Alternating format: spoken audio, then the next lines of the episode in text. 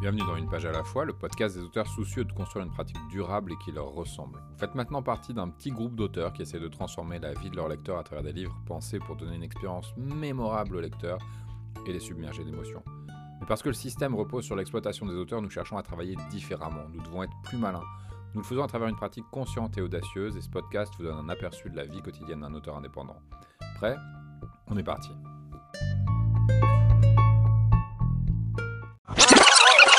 Bonjour, c'est Anaël. J'enregistre ça samedi, il est 13h, c'est plus tard que d'habitude. C'est le week-end, la semaine a été dure. C'est ok d'aussi prendre son temps le week-end. Je vous dis ça parce que c'est important de se le rappeler, de toujours euh, s'autoriser aussi des moments de relâche. Moi, je sais qu'il bah, y a pas mal d'auteurs qui sont stressés quand ils n'arrivent pas à écrire ou quand tout d'un coup leurs besoins physiologiques et nerveux prennent le dessus et font qu'ils ont besoin d'une pause. C'est important de se rappeler qu'on a c'est ok de faire des pauses. On n'est pas des machines de production.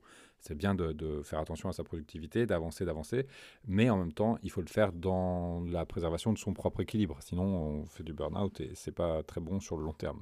Voire c'est carrément toxique sur le long terme. Ok.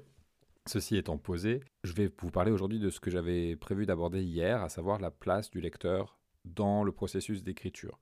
Il y a un truc assez paradoxal, c'est qu'on écrit généralement pour s'exprimer, pour aller dire quelque chose de son univers, de son imaginaire, pour présenter une vision du monde qui est la nôtre, pour travailler notre voix et notre manière d'être dans le monde. Et en même temps, comme on écrit pour être lu, je connais assez peu d'auteurs qui écrivent sans avoir envie d'être lu, comme on écrit pour être lu, on doit quand même avoir conscience de la place du lecteur dans l'expérience de lecture. Quand on fait le livre, on fait un objet de communication, c'est-à-dire que le livre, on le produit pour dire quelque chose à quelqu'un quand le lecteur lit notre livre, il reçoit ce qu'on a voulu exprimer. Il reçoit notre imaginaire, etc. Donc il faut faire attention à ce que le livre réponde bien aux besoins du lecteur. Les besoins du lecteur, ils sont simples. Il faut qu'il puisse comprendre ce qui se passe, que le livre soit intelligible. Il faut qu'il ait de l'intérêt. Donc il ne faut pas que l'intrigue, elle patine, que les personnages cessent d'avancer, que ce soit trop linéaire. Il faut donc qu'il y ait ce qu'on appelle des rebondissements un petit peu, un petit peu de mystère, quelque chose qui soit intrigant, qui stimule l'intérêt du lecteur. Et enfin, il faut que le lecteur il soit touché par le livre. C'est-à-dire qu'un livre qui va nous divertir, mais sans vraiment aller nous parler à l'intérieur de nous et nous faire vivre des émotions profondes et pas simplement superficielles, c'est un livre qui va souvent être assez vite oublié et c'est pas vraiment ce qu'on cherche en tant que lecteur. Des fois, ça nous fait du bien, mais c'est pas les livres qu'on apprécie le plus la question sur laquelle butent beaucoup d'entre nous, c'est comment je fais fonctionner cette relation. Comme dans toute relation, chaque personne impliquée doit avoir sa place sans piétiner l'autre. C'est-à-dire qu'il faut que le lecteur ait sa place sans nous bloquer complètement et sans, sans diriger complètement ce qu'on écrit. Et il faut que nous, on ait notre place sans exclure complètement le lecteur. Souvent, les auteurs, ils ont un peu de mal avec ça parce que le désir d'écriture, il vient d'un désir ou d'un besoin d'expression qui est assez euh, viscéral. Et dès que quelqu'un je reviens sur cette notion de désir d'expression viscérale, c'est souvent un désir d'expression viscérale qui trouve pas sa place dans notre euh, monde habituel. Donc on va écrire parce que c'est un endroit où on peut être tranquille, faire les choses à notre façon, à notre rythme, sans être euh, bombardé d'informations, sans que notre hypersensibilité vienne euh, s'en mêler, sans que l'avis des uns et des autres euh, vienne nous faire douter de ce qu'on a à dire. On a le temps de construire une pensée, on a le temps de construire une histoire, on a le temps de construire des personnages comme on en a envie. Et parce que ça vient de là, souvent l'idée de laisser intervenir un tiers, en l'occurrence le lecteur, dans les décisions d'écriture, c'est quelque chose qui peut nous rebuter. il y a beaucoup d'auteurs qui ont l'impression que s'ils écrivent pour un lecteur, ils vont un petit peu se trahir eux-mêmes parce que bah ouais, mais c'est ce que je fais toujours dans ma vie et c'est pas ce que j'ai envie de faire dans mes livres. il y a un petit peu ce, discours-là à l'intérieur de nous, ce, monologue intérieur.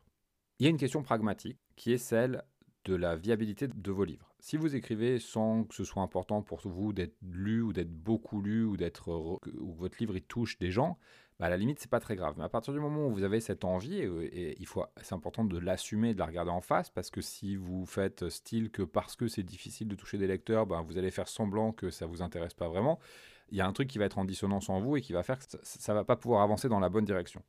La première chose, c'est déjà assumer votre désir que votre livre il soit lu et qu'il soit lu par euh, le plus de gens possible. Quand je dis le plus de gens possible, c'est pas n'importe quelle personne, c'est des lecteurs qui sont sensibles à l'univers que vous écrivez au style que vous avez, à la vision du monde que vous développez dans votre livre. Ce qu'on appelle euh, le lecteur idéal. Une expression un petit peu euh, facile pour désigner les lecteurs auxquels s'adresse notre livre.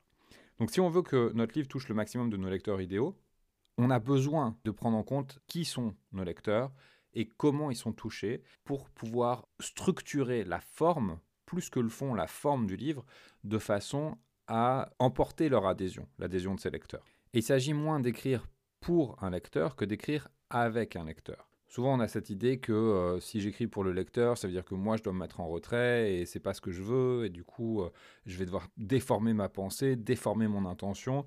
C'est pas du tout de ça dont il s'agit. Il s'agit de, au contraire, bien clarifier votre intention, prendre le temps d'aller chercher de quoi parle le livre, de pourquoi il est important pour vous d'exprimer ce que vous exprimez, et à l'intérieur de tout ce que vous dites dans le livre, ce qui est vraiment le plus important pour vous, pour pouvoir ensuite, en comprenant les mécanismes qui sont à l'œuvre dans la lecture, qui sont à l'œuvre dans la psychologie du lecteur, dans la réception émotionnelle que le lecteur fait de votre livre, une fois que vous comprenez ces mécanismes-là, que vous comprenez les outils que vous pouvez utiliser pour emballer votre histoire de façon à, favoriser une réaction émotionnelle du lecteur, une réaction positive du lecteur, donc une immersion du lecteur dans le bouquin, une envie d'aller au bout, une curiosité pour l'intrigue et un écho fort de la thématique, eh ben, une fois que vous avez cette compréhension de ce qui est important pour vous et que vous connaissez les outils qui vous permettent de toucher votre lecteur, il s'agit ensuite de faire se rencontrer ces deux choses-là et de vous demander, bah, tiens, qu'est-ce que je peux utiliser en termes de dramaturgie, en termes de narration, en termes aussi après de, de, comment je communique sur le livre, pour aider mon lecteur à reconnaître que ce livre peut lui plaire. C'est ça l'enjeu derrière. L'autre aspect de écrire avec le lecteur, c'est de penser à votre travail ou de penser à votre euh, rôle comme à celui d'un hôte de soirée quand vous organisez une soirée pour vos amis. Vous avez envie qu'ils s'amusent, vous n'avez pas envie qu'ils viennent et qu'ils s'ennuient toute la soirée. Vous n'êtes pas en train de réfléchir à comment vous allez pouvoir faire la soirée la plus barbante possible. Parce que vous savez que ce qui est intéressant, c'est que les gens soient contents de venir, qu'ils prennent plaisir, qu'à la fin de la soirée, ils vous serrent dans leurs bras en vous disant c'était génial, j'ai adoré, quand est-ce qu'on fait la prochaine? Et pas qu'ils euh, regardent leur montre toute la soirée en se demandant à quelle heure ils peuvent euh, raisonnablement partir sans vous froisser. Et ben c'est la même chose avec notre livre en fait. Ce qu'on veut, c'est avoir cette politesse là, qui est pas une politesse d'effacement de soi, mais qui est une attention donnée à l'expérience du lecteur. Et on a envie que la personne qui lise notre livre, elle prenne plaisir. On n'a pas forcément envie, même si derrière, ce qu'on va dire, c'est qu'on a envie que les gens reconnaissent que notre livre, il a été bon. Ce qu'on veut vraiment, c'est que la personne, elle nous dise, Waouh, j'ai adoré. J'ai pris plaisir à lire ton livre. J'ai eu une expérience super. Je vais m'en souvenir longtemps. Euh, ça m'a vraiment touché. J'y pense encore euh, des mois après l'avoir fini. Pas parce que ça dit quelque chose de euh, notre compétence, pas vraiment. Ce qui est important, c'est qu'on a réussi par notre travail, par l'attention qu'on a donnée aux détails, aux bons détails, par l'attention qu'on a donnée justement à cette notion de l'expérience qu'on donne à vivre à quelqu'un, on a réussi à créer quelque chose de mémorable pour quelqu'un. On a réussi à, apporter des émotions à quelqu'un. On a réussi à faire réfléchir quelqu'un sur quelque chose d'important. On a réussi à ce que cette personne trouve un écho d'elle-même dans ce qu'on a écrit. Et toutes ces choses-là, elles sont hyper gratifiantes pour nous parce que ça veut dire que l'acte de communication, il a été réussi. Et écrire, c'est d'abord communiquer quelque chose. Ça veut dire qu'on a réussi en faisant le travail de clarification de notre pensée, en faisant le travail de clarification de nos intentions, en faisant le travail de mise en scène de nos idées, d'incarnation de nos idées, on a réussi ensuite à toucher la personne de sorte à ce qu'elle reçoive quelque chose qu'on avait mis dans le livre. Pas forcément ce qu'on a cru y mettre, parce que des fois, les, lecteurs s'approprient, le, souvent d'ailleurs, les lecteurs s'approprient l'histoire d'une façon qui leur est propre, ils projettent leur propre vérité, leur propre réalité, leurs propres besoins dans l'histoire, et c'est ce qui leur permet après d'être touchés.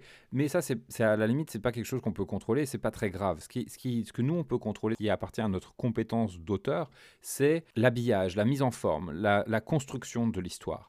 Quand on travaille sur la dramaturgie, on travaille sur le fait de faire progresser les enjeux tout au long de l'intrigue. Qu'il n'y ait pas de, moments où les enjeux retombent, qu'il n'y ait pas de ventre mou, où il ne se passe pas grand-chose. Et c'est pas qu'il faut mettre de l'action, c'est qu'il faut faire avancer en fin de compte ces enjeux. Parce que faire avancer les enjeux, c'est faire avancer l'implication des personnages dans ce qui leur arrive, et c'est faire avancer aussi l'implication du lecteur, l'envie du lecteur que euh, les choses se résolvent. Parce que plus il y a d'enjeux, plus le lecteur est inquiet pour les personnages, plus il a hâte de voir comment ça va se terminer. Après, il y a aussi tout l'aspect de mise en scène, d'incarnation des idées. Quand on prend le temps de transformer nos adverbes, de transformer nos adjectifs, de transformer nos concepts en situations concrètes, en décors, en manière qu'ont les personnages d'agir, en sensations que ressentent les personnages, on permet au lecteur d'être plus immergé, on permet au lecteur d'être moins dans sa tête, moins dans le mental et plus dans le vécu de quelque chose, plus dans le fait d'être submergé d'émotions, submergé de sensations, positivement. On ne veut pas que le lecteur il soit submergé d'informations qui vont faire du brouillard dans sa tête. On a envie qu'au contraire, il oublie les informations, il oublie qu'il est en train de lire un livre, il oublie les mots au point où il a l'impression de vivre la, scène, de vivre l'histoire. Pour moi, en tout cas, ce qui est important, c'est que quand le lecteur se souvient de notre livre, il se souvient pas forcément de ce qu'il a lu, mais il se souvient de ce qu'il a vu, de ce qu'il a entendu, de ce qu'il a ressenti, de ce qu'il a vécu, et il a des images dans la tête. Et ce qui est très intéressant, c'est quand un lecteur, il invente des choses. J'ai écouté il n'y a pas si longtemps que ça une interview de Benoît Peters, qui est un, auteur de BD, qui disait que les lecteurs d'une certaine BD qu'il a écrite avaient l'impression d'avoir vu une image qui n'est pas dans la bande dessinée ça, c'est la marque pour moi d'une écriture qui est réussie. C'est-à-dire qu'on a réussi à faire exister dans l'imaginaire de notre lecteur notre univers de manière tellement forte que le lecteur se l'a approprié et que le lecteur a pu inventer entre les lignes. Il a pu aller plus loin que ce qu'on lui a donné à voir. Et c'est Tolkien qui disait, en réponse à un, lecteur qui regrettait que Tolkien n'ait pas décrit davantage un certain endroit de son roman, qui était euh, mentionné à plusieurs reprises par les personnages, Tolkien disait, oui, mais si je l'avais décrit cet endroit-là, si j'avais fait en sorte que les personnages y arrivent à un moment donné et vivent quelque chose là-bas, j'aurais dû inventer un autre endroit que les personnages mentionnent et que je n'aurais pas montré pour que justement l'imaginaire du lecteur puisse aller voir au-delà, puisse aller dans cet horizon, s'approprier l'histoire. Et ça, c'est hyper intéressant. C'est-à-dire que quand on écrit avec le lecteur, on écrit aussi avec son imaginaire, on écrit aussi pour lui donner une place de co-auteur indirectement. Et moi j'aime bien cette notion que le, lecteur il est co-auteur de l'histoire, il écrit l'histoire avec nous, pas au sens où il dicte ce qu'on doit faire, mais au sens où nous on lui donne assez de matière pour qu'il puisse rentrer dans le processus créatif pendant qu'il lit et que la lecture devienne quelque chose de créatif. Activement dans le sens où le lecteur il va pas être en train effectivement comme nous d'écrire, de, remplir ses fiches, de faire ses tableaux, euh, de relier ses actions, de réfléchir à la structure, de euh, faire ses listes de décors, de faire ses listes d'accessoires, etc. Mais au sens où son, son, imaginaire va fonctionner tellement fort que bah voilà, il va euh, avoir des images dans la tête, avoir des souvenirs comme s'il les avait vécus de certains moments de l'histoire. Il va avoir des souvenirs et des images de choses que on n'a pas décrites dans les interstices, dans les ellipses. Il va avoir imaginé des événements qui relient certaines scènes entre elles. Et ça, c'est une façon qu'on a d'écrire avec le lecteur.